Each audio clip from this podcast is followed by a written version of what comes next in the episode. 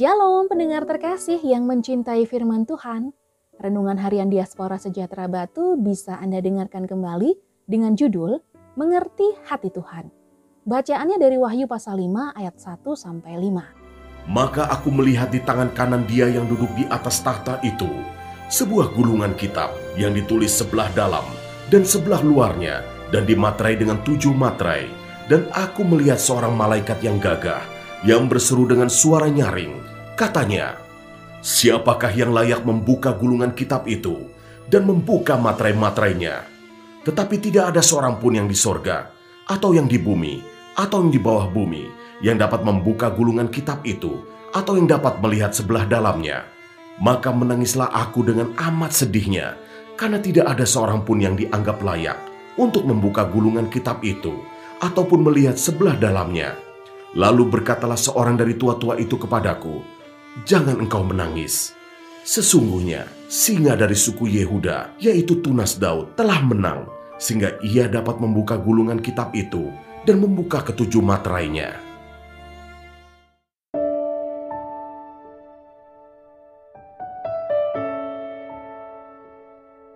Maka aku melihat di tangan kanan dia yang duduk di atas takhta itu sebuah gulungan kitab yang ditulisi sebelah dalam dan sebelah luarnya dan dimeterai dengan tujuh meterai. Wahyu pasal 5 ayat 1. Kitab Wahyu merupakan kitab yang di dalamnya terdapat banyak simbol-simbol yang digunakan untuk mengungkapkan isi hati Tuhan kepada umatnya, secara khusus umatnya yang hidup di abad pertama.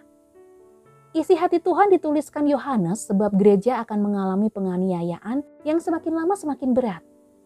Dalam bacaan saat ini diperlihatkan suatu kitab yang dibawa oleh juru selamat kita, tetapi tidak ada yang bisa membuka meterainya. Bapak gereja yang bernama Origen, Jerome, dan Tikon dari Afrika mengatakan bahwa buku yang disegel adalah kitab suci dengan dua perjanjiannya. Karena itu adalah satu buku yang menyatakannya Tuhan cintanya kepada umat manusia dan disiplinnya ditulis dari dalam dan di belakang untuk tampilannya membawa makna yang dalam dalam lipatannya. Tulisan-tulisan dalam menunjuk pada perjanjian baru yang membawa jiwa ke kedalaman persekutuan dengan Tuhan. Tulisan di belakangnya seperti penutup untuk perjanjian baru karena membawa simbol, bayangan, dan nubuat yang hanya dapat dijelaskan oleh perjanjian baru. Ketika Yohanes menerima penglihatan ini, Alkitab Perjanjian Baru masih belum ada dan baru ada di abad ketiga kanonisasi Alkitab dilakukan sampai terbentuk seperti sekarang. Melalui hal ini kita bisa melihat bahwa keberadaan umat Tuhan tidak bisa lepas dari Alkitab. Sebab Alkitab memuat isi hati Tuhan. Melalui Alkitab kita bisa mengenal Allah, mengerti isi hatinya, dan bahkan kita bisa menyatu dengan dia. Iman tidak akan mengalami pertumbuhan tanpa membaca kitab suci. Betapa ku cintai Tauratmu, aku merenungkannya sepanjang hari. Mazmur 119 ayat 97. Tuhan Yesus memberkati.